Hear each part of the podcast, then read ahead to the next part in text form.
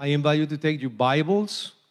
We are going to read the Word of God for today that is coming in the Gospel of John, and then we're going to move to the book of Galatians. First, the Gospel of John, and we are going to go to chapter 15. I'm going to read the verses 1 to 5. This is the Word of God. I am the true vine, and my Father is the gardener. He cuts off every branch in me that bears no, bear no fruit, while every branch that does bear fruit, he prunes so that I will even more, even more fruitful. You are already clean because of the word I have spoken to you. Remain in me, and as I also remain in you. No branch can bear fruit by itself. It must remain in the vine. Neither can you bear fruit unless you remain, remain in me. I am the vine, you are the branches. If you remain in me and I in you, you will bear fruit. Apart from me, you can do nothing. Then we're going to read from the book of Galatians, chapter 5, verses 22 to 25. But the fruit of the Spirit is love, joy, peace, forbearance, kindness, goodness, faithfulness, gentleness, and self control. Against such things there is no law. Those who belonging to Christ Jesus have crucified the flesh with its passions and desires. Since we live by the Spirit, let us keep in step with the Spirit.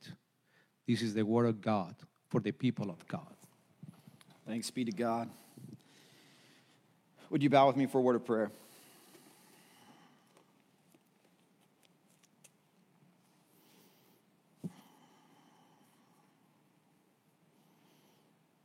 Holy, holy, holy are you, Lord God Almighty. Heaven and earth are full of your glory, so we come before your heavenly throne in this space and time, seeking you. Lord, we thank you for the word, your word revealed to us this morning from your lips and from the lips of your, of your uh, apostle Paul. So we ask, oh God, that you would open our eyes, that we would see, our ears, that we would hear Open our minds that we come to know and understand your word and indeed your ultimate will for us and for the world. Lord, open our hearts that we would feel its power.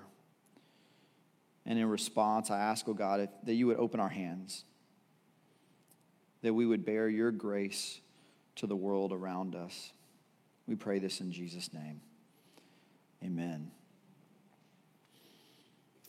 Okay, so how many of you uh, reckon yourself more a book person than a movie person? Hands, more book than movie. And how many of you are more movie than book? Okay, so um, that's a sign of the digital age. That was sad. Uh, uh, but, but I think all of us can connect to this. Have you ever read a book or watched a movie and you thought you were reading one thing or watching one thing, and then midway through, there was a twist, a turn, and you realized that everything you had been focusing on was the wrong thing, and everything that you needed to be focusing on, you missed completely. I mean, just just absolute turn of, uh, of, of phrase or a turn of situation, a plot twist of sorts. I remember the first time I watched Fight Club. Anyone? All right, like, like you watched Fight Club and you were 95% of the way through the movie and you thought you had watched movie A. And all of the sudden, you realized that you were watching movie B. And you needed to go back and rewatch the entire movie to, to do so while you were understanding that you were watching movie B. Anyone? That, that was, it was crazy. And, and there are so many uh, stories like that. I find that there are times in Scripture when we are reading scripture, engaging with God's word, that, that we're reading one story because uh, maybe that's how we were taught it as kids, or maybe we've heard it in a certain number of sermons, or maybe that's just where our minds have focused their attention on. But whenever we really dig in a little bit deeper, uh, that thing that we have been preoccupied with is not the main thing. It is a thing, but it's not the main thing. And if we refocus our attention, we could see that there was something so much more for us. That's how I experienced John 15 I am the vine. I am the vine. And, and, and it begins for me with this, with, with this reality, the I am statements. How many times have I studied the Gospel of John and the I am statements from Jesus? Uh, I am the gate, I am the shepherd, I am the vine, I am the way, the truth, the light. Like I, you, the life, you have so many different examples of the I am statements. And so I could read this John 15, vine and branches passage, and be fixated on I am the vine. I could also read it, and this is more common for me, and maybe it says something about my own fears or concerns, but I also could get preoccupied with reading this passage where it says, uh, If you don't bear fruit, you will be cut off and thrown in the fire. Anybody read that passage of scripture, and that's all you could focus on? You might initially think, oh, harsh Jesus uh, but because you do recall this is Jesus talking, right? Uh, if you don't bear fruit, cut off, lopped off. I imagine Jesus, right? Taking me and throwing me off in the fire. And, and, and then I could get preoccupied with that. I could be focused on that. What does it mean to be cut off? What does it mean to bear fruit? How can I make certain that I won't be cut off, lopped off from Jesus? Or I could also find myself, uh, because of the number of sermons that I've heard about this particular uh, uh, section of the passage, I could be fixated on the reality that, that pruning is a part of our relationship with Jesus. That, that as we walk with Jesus, uh, we are being pruned so that we will become more and more fruitful, right? If you are fruitful, you'll be pruned so that you can become more fruitful. That doesn't seem fair. Pruning seems hard. It seems challenging. Pruning uh, has a sense or a symbol of transformation uh, in it for me, and it's like, hold on, but but I don't. I, I have some. Um, some attachment to those things that you might want to prune, Jesus. Uh, I have some relationship with those things, Jesus, that you might want to prune. Jesus, what do you mean that you're going to expect me to give up my desires, my, uh, my aspirations, that you are going to make me more fruitful by pruning me? And I could be fixated on that. Those are the top three things that I focus on whenever I read John 15, 1 to 5. I am statements, cut off statements, pruning statements. And if I focus on those things in John 15, I'm reading story A, but story B has so much more, and it is clearly more foundational for us. And here it is the real story of John 15, 1 to 5, is remain in Jesus remain in and with Jesus. You, see, if you have your Bibles out, I hope that you have a pen with you because it, it is uh, so clear from Jesus' own lips what the primary focus of this passage is. He is telling his disciples, you and me, four times remain in me. In verse 4 and verse 5, hear this remain in me as I also remain in you. No branch can bear fruit by itself. It must remain in the vine. Remember, Jesus already said, I am the vine. So the I am the vine means uh, the vine is Jesus. So that's the second time. Remain in Jesus. And neither, uh, uh, neither can you bear fruit unless you, do you see that at the end of verse 4?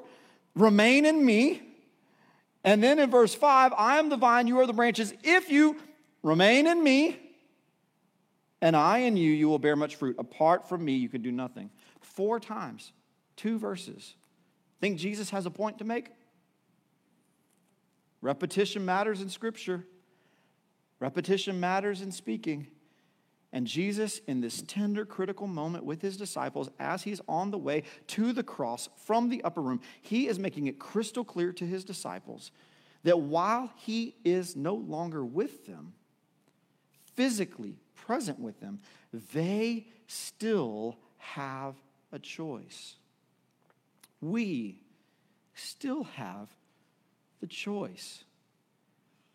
They might have been thinking uh, after Jesus was crucified, how is it possible? How is it possible that Jesus instructed us over and over and over and over again, remain in me, and now he's not with us? How is this possible? But Jesus is teaching them, is teaching us that we must be so firmly grounded in our pursuit of Jesus that we want nothing more than to be with him to be with him in our daily lives, to be with him in, in, in, the morning, to be with him at our workplace, to be with him in our home life, to be with Jesus all the time, to constantly remain in Jesus. And, and, and when, when you uh, uh, are working to submit to this, uh, to this godly will that we would remain in Jesus, Jesus also gives us two instruct, uh, instructions that, that help us to be clear of why we need to remain in Jesus. And they're both also tied into that verse 4 and 5. I read them already, but in verse 4, no branch can bear fruit by itself. And in verse 5, apart from me, you can do nothing. Now, this is hard for you and me to hear. Apart from Jesus, I could do nothing? You, you, you mean nothing? Seriously, Jesus? No branch can bear fruit by itself. I can't do anything fruitful outside of Jesus. That's what he said. It was crystal clear in his words. Apart from Jesus, we can do nothing. Which means if, if we are to remain in Jesus, to be dependent on Jesus, and to know that our fruit bearing is made possible only through Jesus, then we must uh, face uh, one of the prime examples of idolatry in us, in our culture today, and it is the idolatry of independence. In fact, we celebrated Independence Day. Uh, we, we also celebrated Miss Independence right? We, we, we, we sing songs about independence. We, we talk about the, the value of independence. We are a people that pull ourselves up by our bootstraps. We are a people that constantly are proclaiming over one another that we must be an independent people and that being dependent is bad. Our cultural norm is that dependence is bad and independence is good. And the longer we get stuck in that swirling cycle of violence to self, because in the end, that independence only lands with fruitless life. The longer we will be mired and bogged down in our faith. Jesus says, be a dependent person, someone who is solely dependent on Jesus. And he says that because he knows that he is dependable, he is faithful, he is reliable every single time. He will not fail, cannot fail, and, and has never failed. And so, whenever you look at who Jesus is and how he has, has put himself forward for you and for me, not only on the cross, but in this continuation, this perpetuation of his presence and his invitation to remain in him we must shift our frame of reference from a people that, I, that have an idolatry over independence toward a people who clearly articulate that we are built, crafted so that we might depend on Jesus. In fact, independence, may I be so bold, must be nailed to the cross of Jesus must be nailed to the cross of Jesus. That's, that's directly from Galatians chapter, chapter 5. We must see the, these desires, see our idolatry, and they must be nailed to the cross. Well, firstly, when we come to Galatians 5, beginning in 22 and 23, we hear the fruit of the Spirit. And we've done a study together as the people of covenant on the fruit of the Spirit. And this is this is the evidence of our life of faithfulness. And so when we hear that if we remain in Jesus, our lives will look like this, it will look like love, joy, peace, forbearance, kindness, goodness, faithfulness, gentleness, self control. There is beauty there, there is fruit there, there is blessing there that, that pours out from us through our dependence on Jesus over to the world.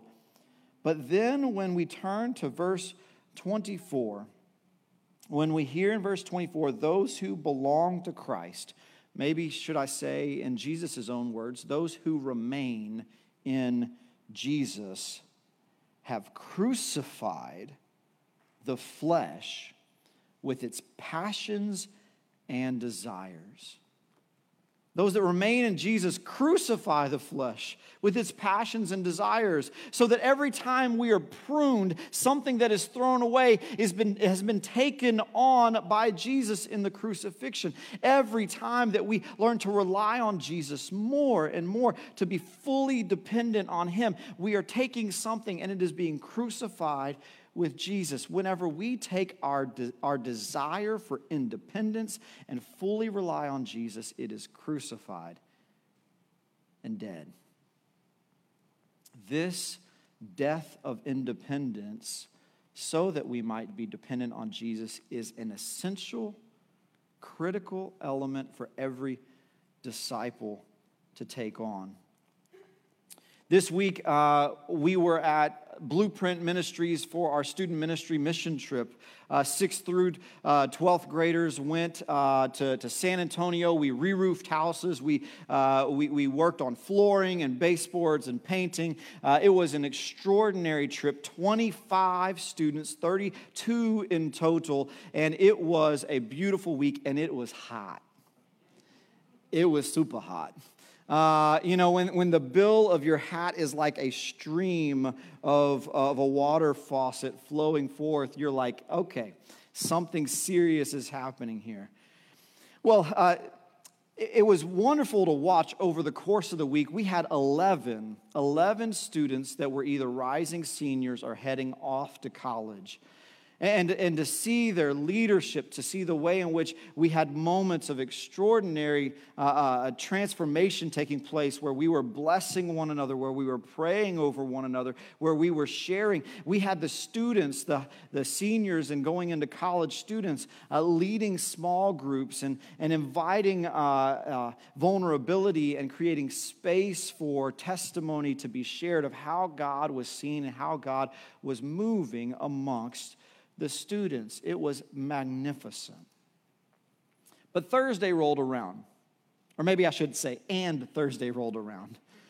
And, and, and I was on uh, a roofing project. It was a tremendously large home to be roofing, and uh, we made uh, an extraordinary amount of progress. But I went into Thursday morning, and I knew that we were going to get to this point in the project.